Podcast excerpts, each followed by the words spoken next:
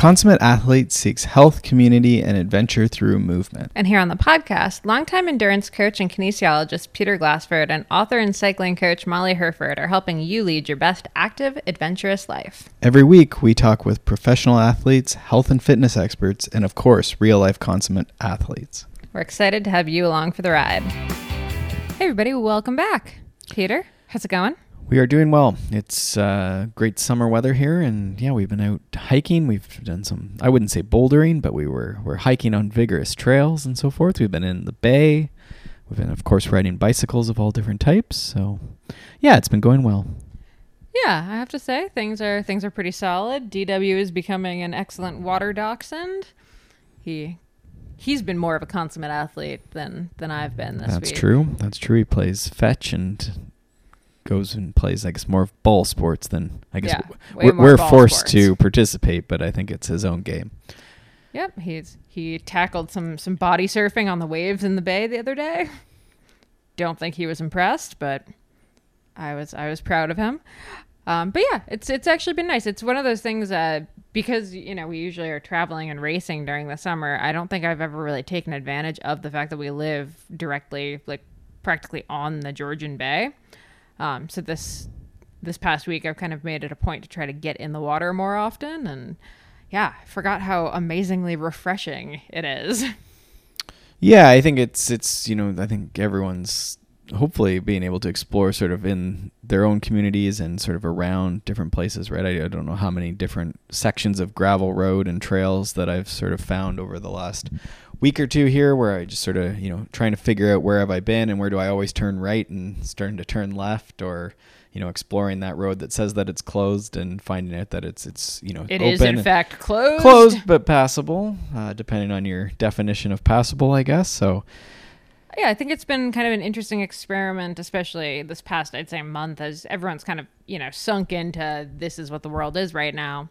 Um, I'd actually made a, a joke that turned into a pretty serious pitch to an editor about um, they wanted uh, articles on exotic destinations. And I mean, that's a little eye rolly right the second, given the fact that none of us are traveling to any exotic destinations. But I made the argument that your backyard can actually be like a pretty solid destination if you can kind of just take like a bit bit of like a like beginner approach to it almost. yeah, maybe a different sport or a different uh, way of, of doing things, right? Or, or incorporating a different person, or again, turning left rather than turning right sometimes. Um, yeah. and there's different groups now. It seems like that are doing different, you know, variations of the the virtual thing. Our own sort of mountain bike club here locally, Cork, is doing. Uh, rather than their Thursday night social rides, which used to be sort of like you'd ride for an hour and then there was sort of like some food and drink afterwards, um, they're doing a marked system of trails, a marked loops, if you will, and then you're supposed to take a photo or something while you're riding. So you're, it's spread over two days, and you're sort of participating in that way. And then sponsors, including ourselves, are uh, offering up prizes sort of for the participation in that respect. So. Uh, there's different things like that. There's also what the different Strava sort of challenges Yeah. where people are. I was going to say here again here in Collingwood, Ontario, we have Peaks and Trails, and they've been putting out a um, not a marked course, but they send out like the Strava route, Right. Um, and you have the whole week to complete it and upload it to Strava, and there's you know the winners and all that fun stuff. I think there's a lot of stuff like that happening right now where there's I know Ted King was doing sort of like do it yourself gravel, I think, and he's actually riding the same distance, I think, of every race that was supposed to be on his calendar this year. So he's sort of encouraging people to play along with that. And then I saw just this morning Haley Smith and Andrew L'Esperance uh, are doing in their local area in Uxbridge, Ontario, so just east of Toronto, are doing like a a week long, like for a couple weeks in the summer. They're doing like every week is like a loop that you do or something as well. So I think that's on Strava. Yeah, it's pretty cool how everyone is uh, everyone's adapting and sort of figuring out what's going to make them excited about riding or running or whatever sport they're doing. Um, and that's that's actually a lot of what we we talked about in today's episode. I will add for uh, information on any of these things that we've just mentioned, as far as like Cork and stuff we're up to um, events. You can head to consummateathlete.com or at consummateathlete on Instagram. We have all that information. Um, but today's today's guest is a sports psychologist, uh, Dr. Alison Pope-Rhodius, and she and I talked a bunch about how you know, we kind of have to adapt and figure out how we're, we're changing in this current environment and how we can kind of figure out staying motivated and happy and excited and, you know, figure out what life looks like without racing since now we're seeing, you know, Trek World Cup is canceled and more of the mountain bike World Cups are getting canceled. I think Lenzerheide is the last, uh, latest to go. Right. Yeah, I think it's uh, this this current state is a great challenge in some ways. If we can look at it as that, you know, life is always going to be challenging. There's always going to be ups and downs. And, and so what right now we're trying to find purpose. We're trying to find, you know, what are we expecting to happen, right? Um, and trying to motivate ourselves to do different things. And I'm Yeah, and it's funny. You and I talked about this, and you know, Alison and I talk about practical like mental things you can be working on. She has some really great journaling suggestions I really loved. But you and I were talking about this with regards to bike skills. Um, you know, most years when you're racing mountain bikes, it's pretty easy on a course to realize, oh, I didn't get this any of the laps in the hardwood race. I could never do the gap or whatever.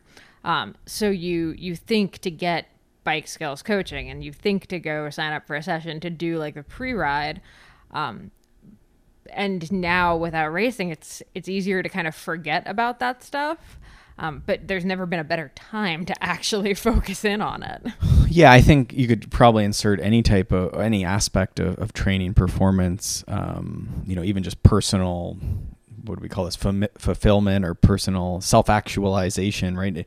You could say you know your fitness is not adequate and then you go and race and it's still not adequate but you don't have time to train right? You, you only have like you have to recover and then get ready for this next race and like you can't really try any sort of training right? You can't do a good block of training a volume block an, an interval block.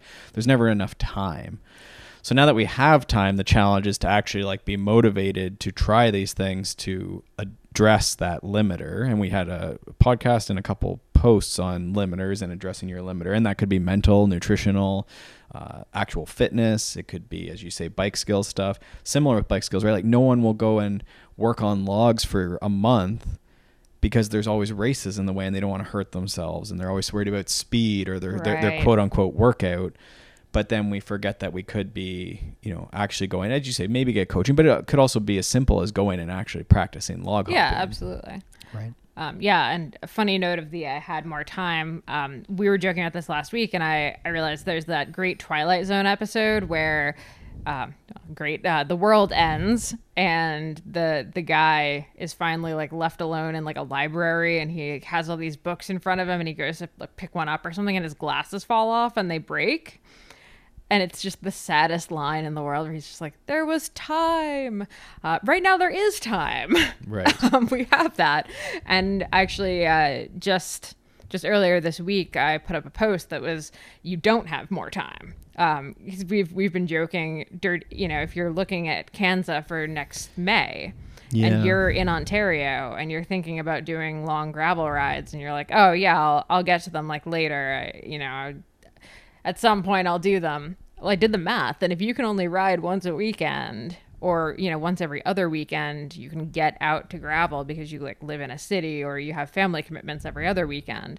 You really only have six more gravel rides before next May. Yeah, it's one of those tricky things. We we did have some good exchanges with people uh, around sort of these last couple episodes we've done and the posts around sort of goals and all this this other stuff and that was sort of the refrain was like oh i have so much time till dirty kanza next year. Or for me i'm thinking like next year's nationals. And it's it's like a year now to nationals right? But if you take away all the time in canada that i can't actually do the sport and i and i'm not exposed to heat right? Like i, I don't have very i have like two months.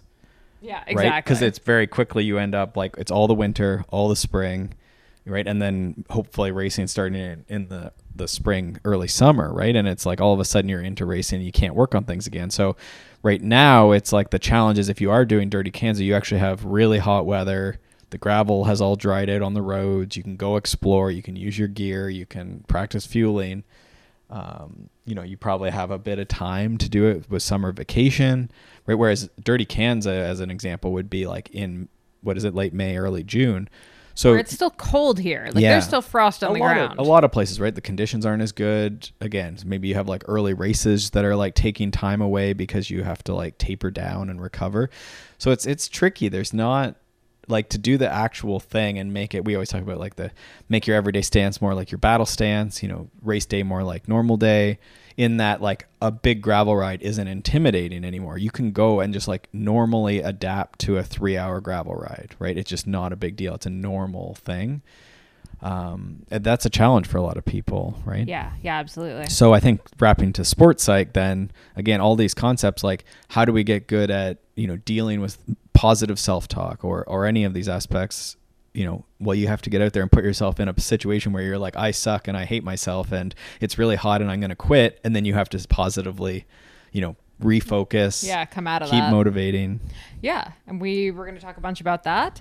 Uh, so yeah, let's let's get into it. Enjoy this interview with Alison Pope-Rhodius. So thank you so much for for taking the time to chat. I'm glad we finally got to do this. It's I know. It's I been know. like a Thanks for your patience. yeah, of course. I mean, it sounds like you've been in like a pretty intensive transition in the last uh, you know few months. So why don't why don't we actually start with you kind of introducing yourself and and tell us a little bit about where you are right now, and then we'll kind of get into your background.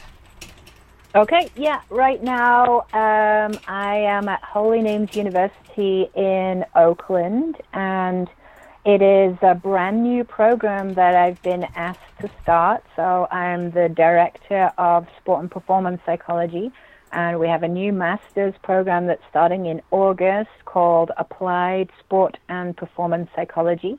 And for me, it was very important to have the word applied in there because it, it shows that we're training people to be practitioners. The focus is on evidence based and theoretically driven, but at the same time, they're going to do a lot of apply, applied work and training them to be out there in the field to do the work. And um, I did a similar program at JFK University, and I was there for 19 years.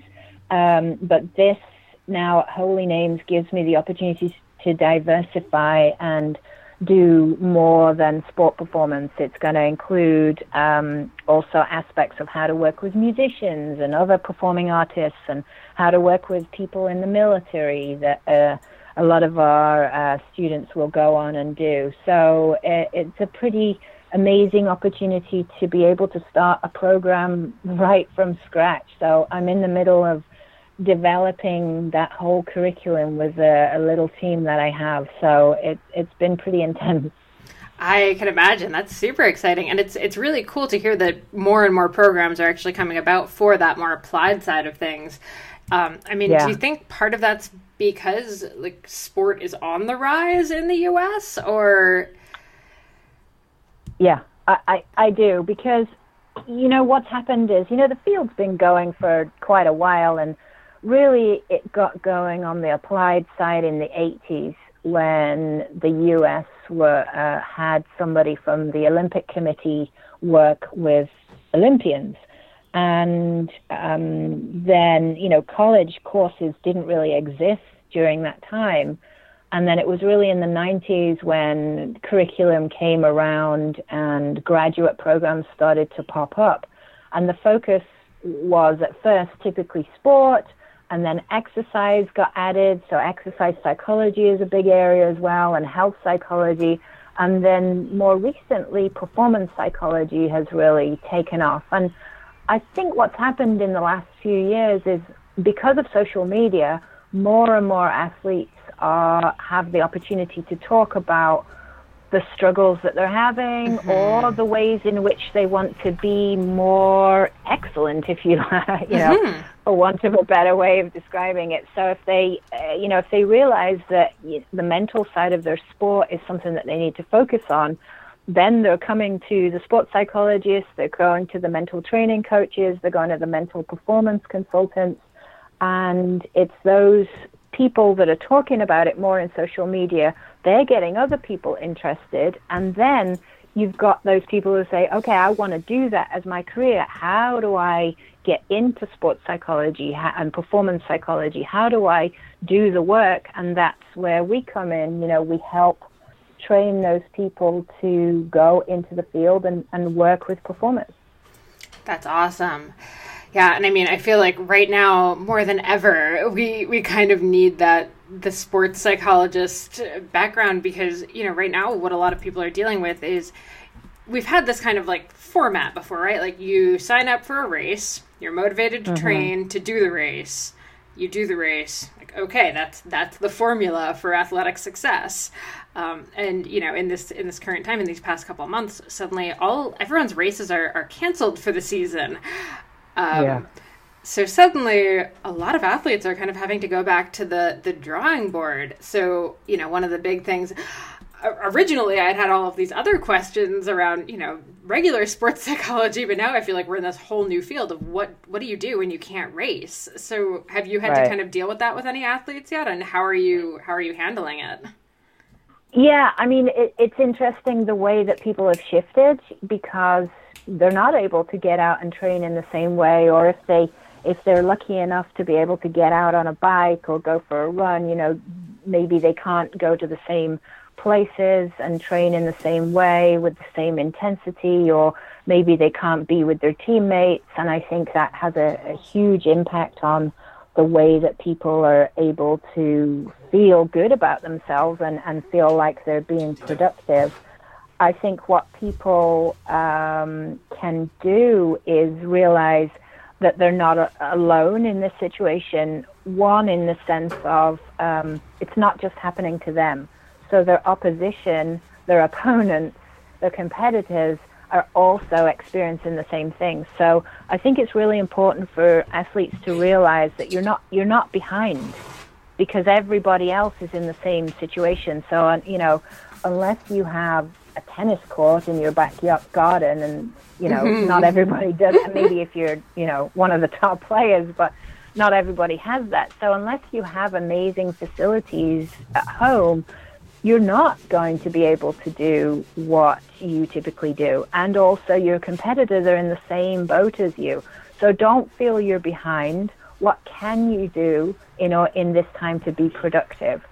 And I think this is where the coaches are the most helpful mm-hmm. um, in in setting the expectations, in setting, helping to set the goals with the athletes. What can we actually achieve right now what are some of the things that we wished we had time to do and we didn't? I think that's a really important thing that people are overlooking instead of thinking, man, I can't do the things that I typically do. Okay, sure, you can't. And, and how do you make the most out of what you can do? In addition, what are the things that you don't typically have time to do, but you, you really think that might help give you the edge? Mm-hmm. The, and, and, and usually, what it is is the mental training. Yeah. Yeah, absolutely. So people, you know, people typically will say, I don't have time to do the mental training. I don't have 10 or 15 minutes to sit and go through a mindfulness exercise. I'm too busy with all these other pieces in my life. And, and really now is the opportunity to make the most of time. Yeah, yeah. And so when you talk about mental training, what are sort of some of your favorite mental training things for, for the people who are very not anti mental training, but just kind of yeah, the the ones who don't make time for it or don't have time for it. Where where do you start the them? Ones, yeah, the big ones for me, and, and especially for people starting out, is learning how to breathe properly, which sounds obvious. You know, we all know how to breathe; our body does it automatically. but can you do it in a very purposeful way that enables you to get a, a good deep breath that is consistent and helps c- truly calm you down when you need it. Mm-hmm. So that's a skill. That's a skill, it, and it, and it's one of the most straightforward, easy things to do that we often forget to do in a in a skillful, purposeful way.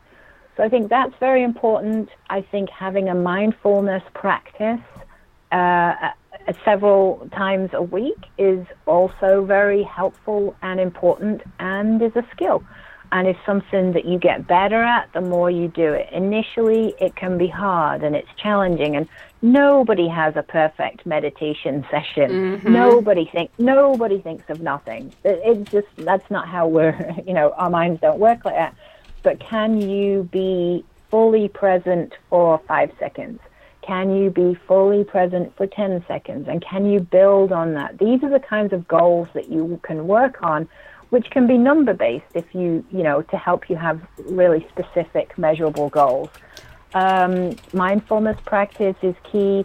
Going through imagery and visualizations, um, because that's the kind of mental training that you can do even when you're not competing or even when you're not training as much as you would like. Mm-hmm. What are the different scenarios that you can imagine?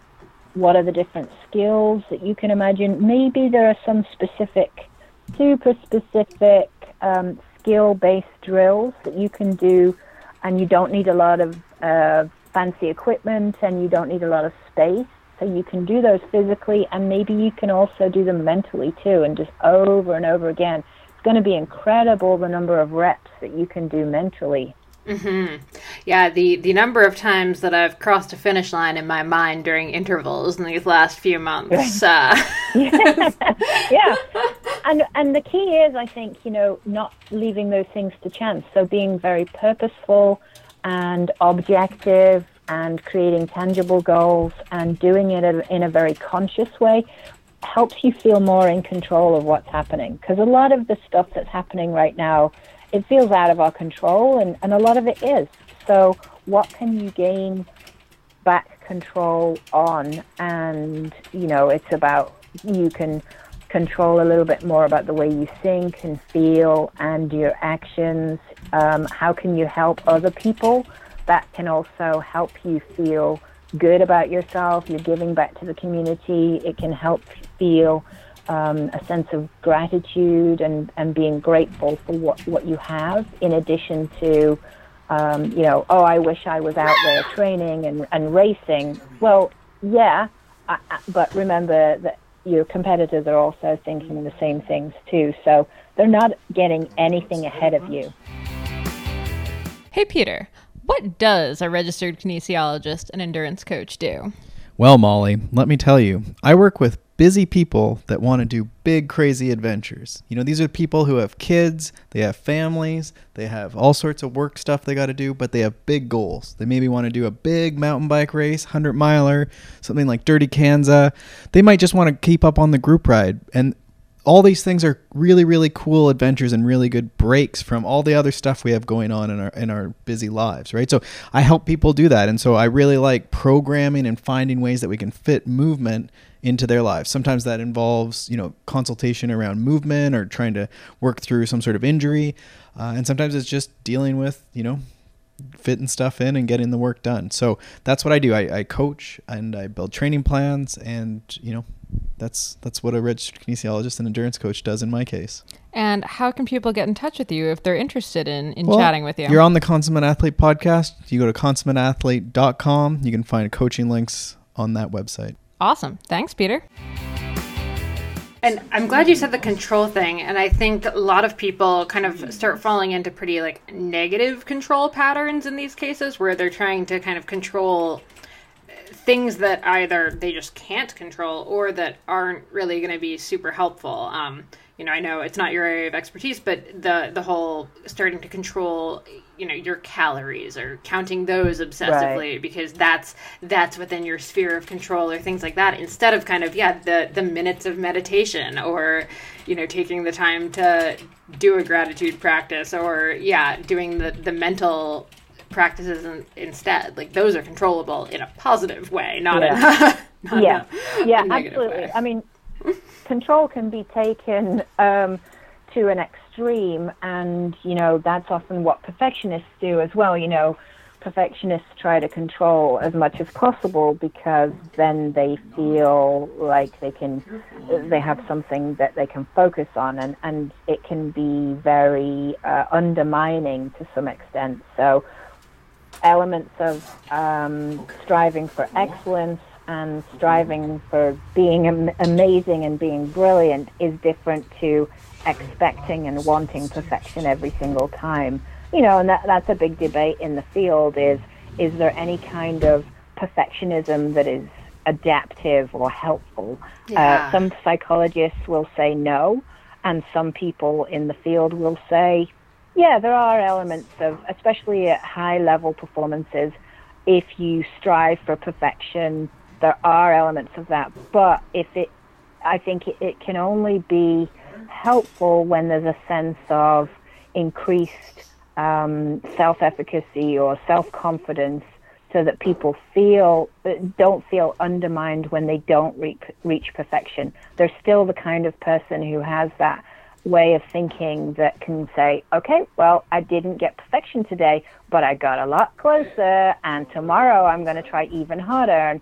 and focusing on your own goals as opposed to comparing yourself to somebody else all the time, that's what we're talking about in terms of control. You can still strive to work, uh, not you know, work harder and also achieve certain things on a regular basis, and and that is also uh, very helpful in terms of you know you've heard of growth mindset.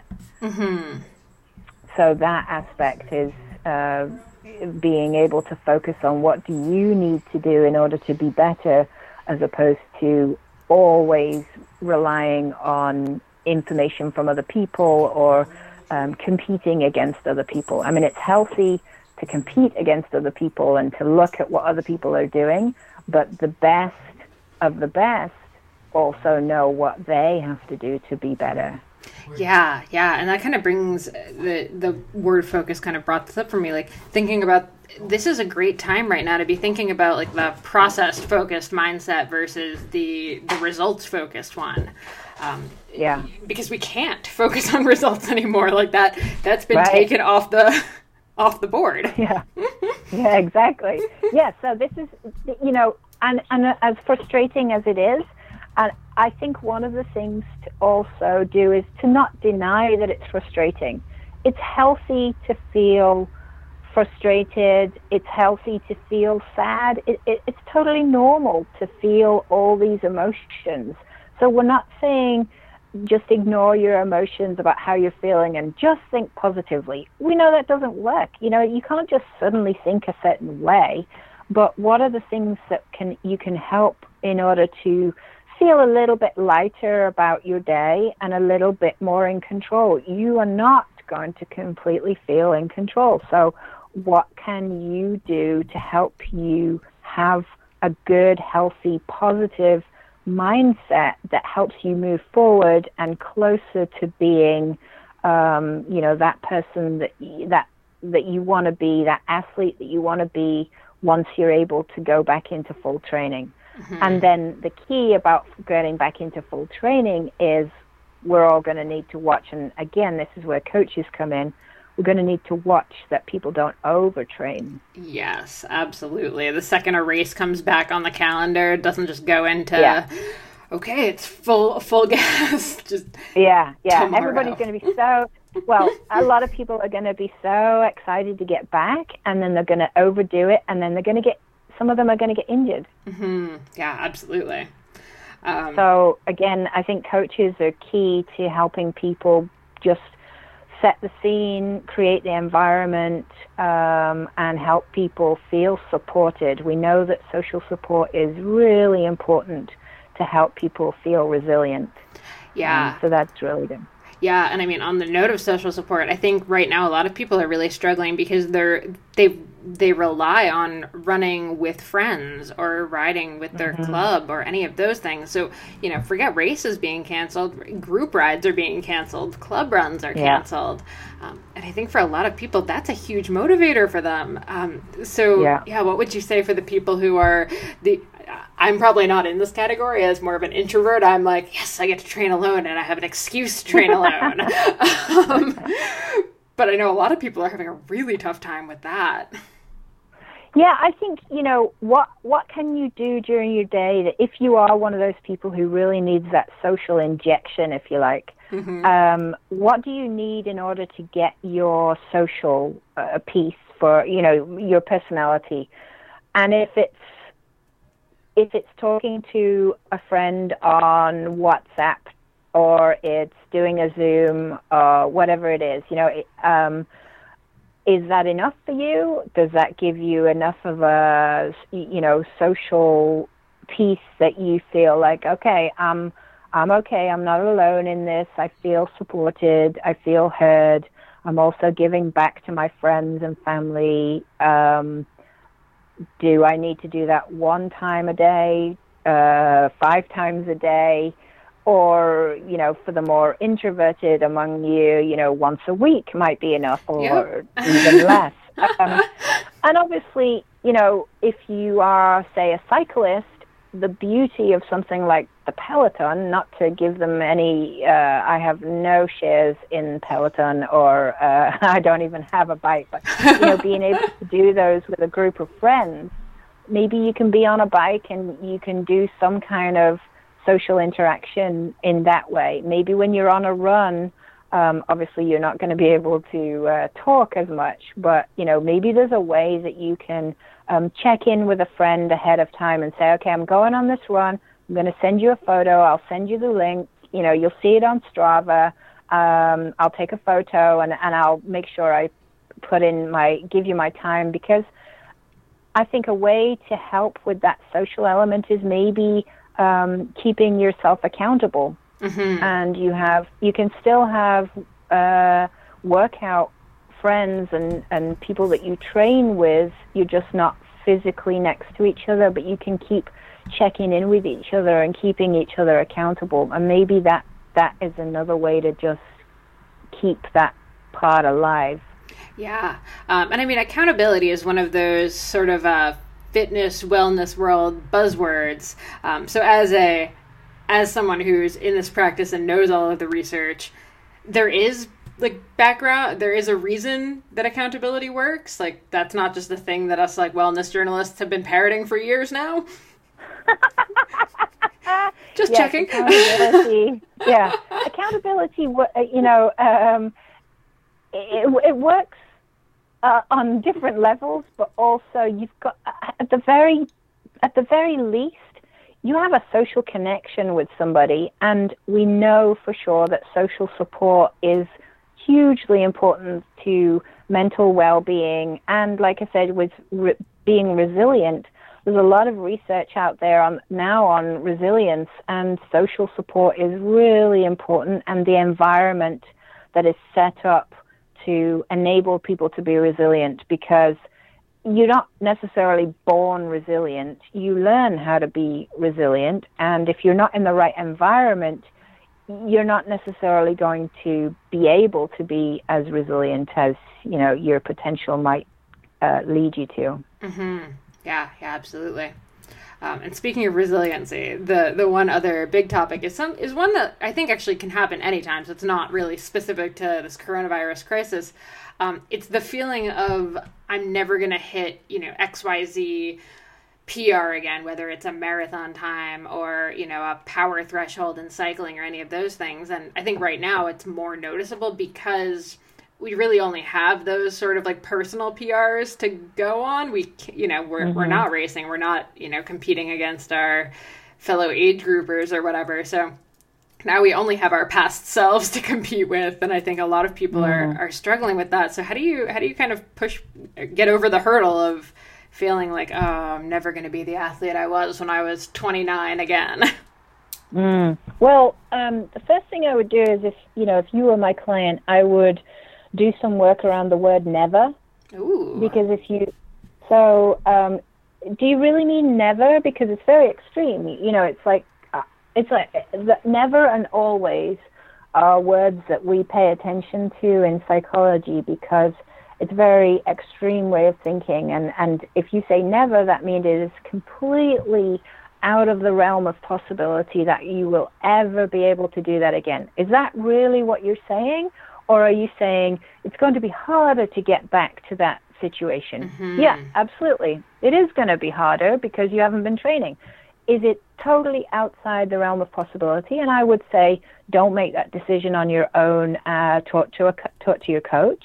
Uh, you know, yeah. almost everybody has a coach. Talk to your teammates, and chances are it's not out of the realm of possibility. And then, and so yeah. then you realize, okay, it is possible, but it's going to be a bit harder. Yeah, and you're in the same boat as everybody else. It's harder for them too. So how do you get back to there as quickly as possible without re-injure, without injuring yourself, and without feeling um, like you're going to be overtraining when you get back. I mean, you still have to be. Um, a lot of athletes don't probably don't like the word sensible because you know a lot of others are not that sensible in the way that we train, but um, you still have to be realistic about what what can the human body do and what can I do on a daily basis. But I would really question the the way that people phrase things, so that what is it that you want to achieve, and um, can you you know if you're in your 40s are you going to be at the same speed and strength that, that you were I- earlier in your life? Strength maybe, speed maybe not. I mean, what is also realistic? And then go for the things that you really want to go for. There's no reason why you still can't be um, good or even stronger when you go back after the lockdown is over. Mm-hmm. Mentally, you can, mentally you can be so much stronger and there there are certain things that you can still work on and a lot of your fitness goals will come back. Yeah and i think yeah you're right. A lot of people are so quick to go to i'm never going to do this. And if they actually break it down i mean either they realize like you say oh this is possible it's just more work than i thought it was or they realize that like that's not even necessarily a place that they want to be. Um, my husband, who is a coach, mm-hmm. and I were talking about this, and you know, we're, we were both kind of looking back on on either of ours, and he's like, "Yeah, I I wouldn't want to go back to where I was when I was at my like maximum power because I was miserable and overtrained and like unhappy." And it's if we all think about it, like sometimes we don't mm-hmm. even really want to go back to that. Maybe it's I want to, you know, figure out what my new maximum power is while maintaining these other mm-hmm. factors in my life. yeah, and you know, we often talk about remember your why. Mm-hmm. Why are you doing this in the first place? What's the pleasure that you get from it? Where's the joy in your sport? Where's the joy in your training? Where's the joy in your competing? Remind yourself of all those things and so that you go back with a, a, a refreshed mindset. So I'm a big believer in using a reflective journal as well, you know, focusing on each day, okay, what went well to, today, and and maybe you know some people use the principle of trying to come up with three things they did well and one thing that c- they could do better because you know we have a negativity bias and we tend to focus on the things that we don't do well. Mm-hmm. Yeah. What went well? What could have been better? What did we learn? And how can you use that information to uh, change your goals for the next time or just keep adapting? Yeah, I love that. As someone who loves the idea of journals and struggles so hard to keep up with them, um, anytime someone tells me a journal, I'm like, yes, I can go buy a new journal now. um, yeah, and I think sometimes, you know, if you're not used to journaling, having a structure really helps in the beginning. Mm-hmm. So uh, having having those things at the front of the journal um, just helps give you something to latch onto in terms of okay, what am I meant to be doing with my journal today? Um, so if you like journaling, that's great, but also try to keep the try to keep some elements of um, balance to some extent in terms of you know if you do focus on your weaknesses and challenges and that's all you talk about all I mean by balance is, and, and, and balance to me is not a 50 50 situation. You know, balance can be 90 10. Ultimately, you just have to make sure that you, you get to 100 somehow. So, mm-hmm. if you do focus on the things that are not going well, how can you just add in a few more elements to force yourself to say, well, what did you do well today? And maybe it just, maybe it wasn't that great, but you got out of bed, you went training, or you went for a run, or you went for a walk, or you did something for somebody else. Or, you know, small things can seem more uh, interesting and rewarding than they ever did before during this time. Yeah, yeah, that's absolutely true. Um, and I think, you know, this kind of ties into this idea of dealing with the athlete identity with no racing is sort of you have to start figuring out what the little wins can be and like what the what the small incremental gains and you know what things like we said you can control are. And I think this is where you're going to have some people who are going to struggle right now and kind of drop off the radar. If they're not racing, I think a lot of people struggle to feel like athletes and feel like they should be keeping that journal or should be, you know, recording those runs or should bother with imagery or any of that if if they don't have a mm. race on the calendar for the year. It can be pretty quick to just throw throw the baby out with the bathwater to, mm-hmm. use the, the cliche. Um, so how would you how would you help someone who's you know hearing this and is like, yeah, but I'm not an athlete or you know, like if they just don't have a race on the calendar, it's just hard to remember that they can still be an athlete. Well, I I personally consider anybody who moves and uh, you know some kind of athlete. You know, an athlete isn't a pro or an elite person. An athlete to me is somebody who moves. Um, sometimes it, there's com- competition involved, and sometimes there isn't. And uh, the one thing I'm picking up from your question is, a, um, and again, I'm going to touch on a word that you used, is the word should.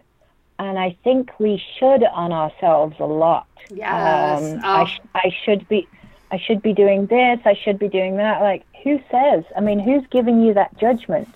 Um, are you judging yourself? Are you being unnecessarily hard? Are you are you really focused on specific training goals or are you just saying, I should be doing this because somebody else is doing it? Well, maybe that's not the right thing for you. Maybe that's not a personalized approach. Yeah. Yeah. No, I, I love that. I, I think that's that's something that every endurance athlete I know struggles with. Um, you know, yeah. I have a crew of runners around here and there's not a day where I don't see them posting their runs, whether, you know, they start early because they have kids and they have all these things to get done.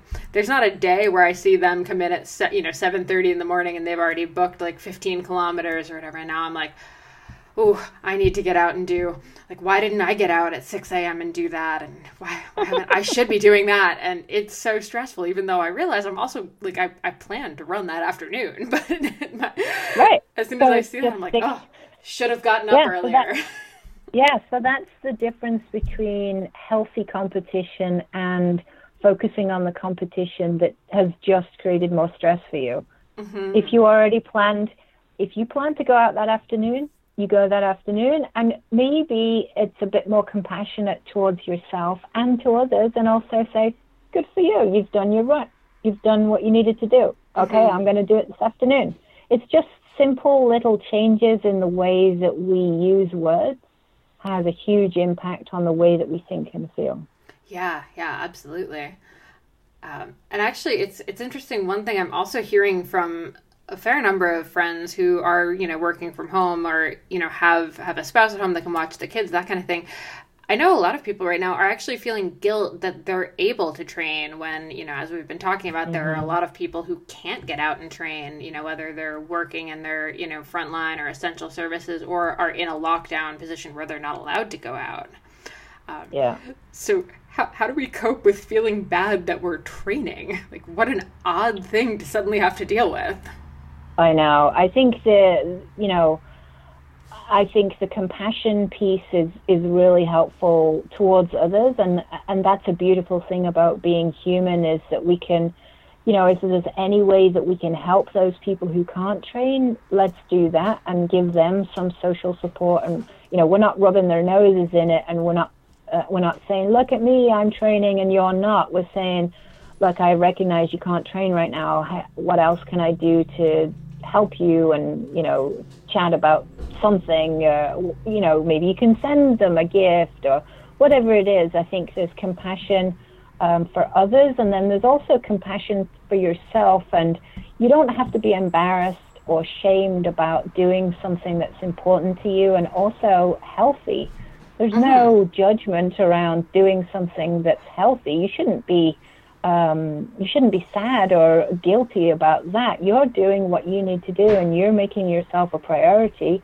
And I think that's really important. You're being kind to yourself. So I think, you know, just focus on that and, and reminding yourself, well, you know what? I am grateful I have this opportunity and then go and make the most of it. Mm-hmm. Yeah, absolutely. And I like you've said it a couple times now. The idea of like giving back and helping when you can, and you know, sort of being there for for your community, I think, as especially in endurance athletes, where we have a very individual sport, it's very easy for us to get super tunnel vision. And I think right now is probably a mm-hmm. really great time to kind of turn that lens around and actually be able to focus on that that giving back side of things. Yeah, because you know, human beings, we need to feel the social connection coming our way, and we also feel something good when we give it out too. And if if there was ever a time to give out, you know, people give in different ways. So some people give money, some people give time, some people reach out by writing a letter to somebody. Um, some people will call you, some people will send you a gift, or you know, um, some people will do amazing things with their jobs, and and they would argue that they're not doing anything special, they're doing their jobs, but we all think that they're incredibly special. So I think there's lots of different ways in which we can give back, and it, it gives you such a sense of it's more than satisfaction. It, it's more um, uh, a sense of peace I guess, is what you can get to. Um, and also, you know, if you can get to the point of being grateful for what you have and being able to share the bounty in a way is um, really a great way to live your life. And, and if not now, then when? Mm-hmm. Yeah, yeah, absolutely. And I think that actually all of that helps you kind of deal with the the uncertainty that's happening right now and I think it it helps give that sort of meaning back and you know maybe even mm-hmm. help you sort of stay stay motivated and stay sort of focused and not like you just want to hide under the bed for the next uh, three to six months, um, however long it's going to be. and you know, and and some days you're not going to feel like training, and and that's okay too. You be kind to yourself because it's, it's, it's this is an extraordinary time. We don't want you to get into the state of I need to stay in bed for the next three months or six months or whatever it is. You know, that's obviously not healthy, but it's also okay to walk instead of run. If you really just don't feel like it for that day, it, there's a difference between being lazy and being kind to yourself. And you know, the vast majority of people who love to train, they they know how to push it, and they, they'll go and do that anyway. So sometimes we have to take stock of where we're at and not be hard on ourselves because that's just extra pressure that you put on yourself. Work hard, play hard, and also put things in perspective. And I think that can really be helped by reaching out to other people. Uh, I think this is a good opportunity to do that. And so, you know, if you know people who are lonely or you know people who don't have a lot of social support, there's different ways in which you can try and reach out to them. And it might be maybe you can't go and knock on their door, but maybe, like I said, maybe you can send something, or maybe you could just write them a note, or it, just the little things can have a big impact. Yeah, yeah, for sure. Um, and I like you mentioned uh, that feeling, like feelings of pressure and stress and stuff that people are dealing with now. And I think we tend to kind of compartmentalize where we're feeling any pressure and stress. So right now, you know, a lot of us are feeling, you know, work stress as we try to figure out what we're doing with remote work and everything. But then everyone is feeling a whole lot more life stress than normal. Um, so even though our athletic stress is maybe lower because we're not training as much, um, our total stress right now, I think, is uh, is quite high, and the body does mm-hmm. not really know which is which. mm-hmm. That's why it's important to be kind to yourself because you this you know it's just an unusual time, and you don't you're already typically almost everybody's stress levels are going to be slightly elevated with what's happening. Yeah. Because it's it's so new. And not everybody, you know, but generally we're slightly elevated and so by adding in small stresses that typically would be fine for us to deal with on a daily basis, those might make a big bigger difference because we're already at an elevated level. So if we're already if we typically are at uh, level 5 and we can go through our day and we have some extra stresses we go to six, seven, eight, that's fine. But in this pandemic, if we're starting, if our baseline is you add a few more stresses, you're getting up, you're getting up there.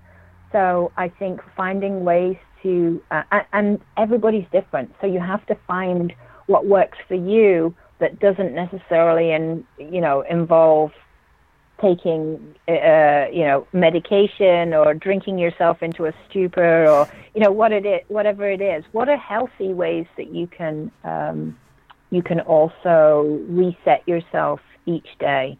Uh, and it's easier said than done, of course. And you know, we're not saying you have to be perfect in doing that either. So again, it comes back to what's realistic, what is possible right now for you, and also how can you be kind to yourself? Um, because that is a great. It's almost like a skill in itself, like yeah. being being able to focus on yourself in a way that doesn't feel selfish it just puts you you at the highest priority. Mm-hmm.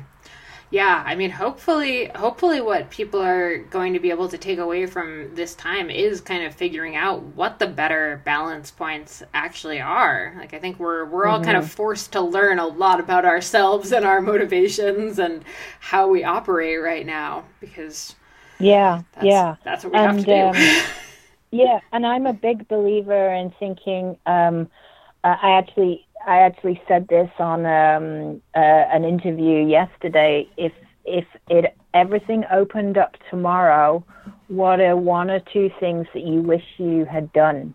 Yeah. Because I can bet, I can bet you that when people ha- are ready to, you know, once we have permission and all bets are off, we're all out I bet you there's some people who go, man, I wish I had time to do this. mm-hmm. And I didn't. So if you imagine that you everything is going to open up in the next couple of days, what do you really wish you had been able to do? Because now you have the chance to do those things. Mm-hmm. You do have a bit more time. Typically, I mean, some people are busier during this time, but a lot of people have a little bit more time than they had before. So is there anything, um, and, and it could be around your sport, it could be around your training, it, it could be mental training, or it could be something that you w- always wanted to do, but it isn't linked to your sport. Whatever it is, don't mm-hmm. have regrets at the end of this. I wish I'd reached out to a few more people while I had the chance. Go ahead. Yeah. Do it this weekend. Yeah, yeah, absolutely. I love that. Um, Awesome. And so I want to I want to switch gears before before we wrap up because before we started recording this you you kind of mentioned a lot of different cool places and and you know different ways that you've worked within the the sports psych realm. So I have to ask like what's the most interesting place and time that you've you've worked in which sport? Um I've done the mo- I've worked in a lot of different sports, and I tend to I tend to specialize in individual sports. Um, so I've worked with super high level track and field athletes. I've worked with golfers, um, and I, I I tend to gravitate towards those. And for some reason, um, I also specialize in archery. And probably the coolest place I've ever worked was at the Olympics and I, I was never good enough as an athlete myself to ever be anywhere close to being an Olympian. But um, working there was just incredible. Uh, it's one of the hardest things I ever did, and one of the most amazing things that I ever did. And the sport of archery has taken me all over the world. Um, so I've worked in India and Thailand and Italy, Turkey, Greece. Um, and I've more recently, in the last couple of years, been doing a little bit of work with archers and coaches from all of the Americas in Colombia. And so that it's just been incredibly rewarding to be able to travel and, and work with different cultures. And sport is one of those it's one of those amazing things that you know that we do that doesn't actually always involve language. So my Spanish is not that great, but it didn't really matter when we were down there. You know, we had an interpreter, but also being able to watch sport, it goes, it, it covers the cultures, it covers, uh, it goes across the languages. So, you know, that's the beauty of what we do, and that's the beauty of the sport and, and performances that we, we watch. You don't have to be able to speak the same language to be able to appreciate all those pieces. So mm-hmm. yeah, it's, it's it's pretty cool um, where where you can do the work. Yeah, yeah, that's awesome. And I, I feel like there's going to be some people listening to that that are like, and what was that master's program she's running now? Because that sounds yeah. so if me. anybody's interested, mm-hmm. yeah, we're just yeah we're just starting up the master's program. Um, it's going to be on campus in Oakland, and also we'll have online opportunities as well. So we start in August. Oh, that's so cool. So where can people find that information? And we'll put that in the show notes too. Um, I will give you the information for the website. Perfect. So if you go to Holy Names website, hnu.edu, and uh, I can also give you my email address from there too. So that would be great. So people can send me a message and and people can follow me on social media. I'm at WeeChat, which are small chat. That's W E E C H A T S. Oh, I love it. Oh my gosh. Well, thank you so much for taking the time to chat about this. And I, I, realize, you know, this, this line of questioning is completely different than when we first started talking I back know. in October. Um, hopefully, hopefully we'll have you back on again at some point talking much more about like race day jitters and all that stuff. Um, yeah, that'd be great. Hey everyone, thanks so much for tuning in to the Consummate Athlete podcast. While you still have your podcast app open, do us a huge favor, head over to iTunes or whatever app you're listening in and rate and review the podcast. It's super helpful. It, you know, gets us more guests on the show. It gets me a dog. Um, and it's just, you know, a good way to give back if we've provided any kind of value to you throughout all of the episodes you've listened to. If you're looking for the show notes, you can find those at www.consummateathlete.com. We have lots of other content over there, and any information about coaching or events can also be found at that same website. And you can find us on the social medias at Molly J. Hurford and at Peter Glassford on Twitter and Instagram. And we would love to hear from you. Thanks so much, and we will see you next week.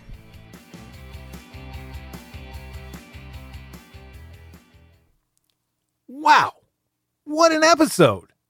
That was amazing. When that one person said that thing and then the other person totally like set them straight. Oh man, that was great. I'm gonna have to go back and listen to that again. But hey, since I have your attention now, hello, cyclocross friends, new friends, and old friends, and soon to be friends. My name's Bill. I host a, another show on the Wide Angle Podium podcast network. It's called Cyclocross Radio and we talk to the biggest stars in cyclocross and even the medium stars in cyclocross and some of the soon to be stars in cyclocross. We also have a panel discussion we call the Media Pit with my buddies Zach and Michael, where we go over all of the new rules that might be coming out and the calendar situations and races that happen. It's a great time. It's a great conversation. We built an amazing community that we want you to be part of. So go to wideanglepodium.com Become a member there, then go to your favorite podcast app and subscribe to Cyclocross Radio. Do it! Do it now! Cyclocross friends.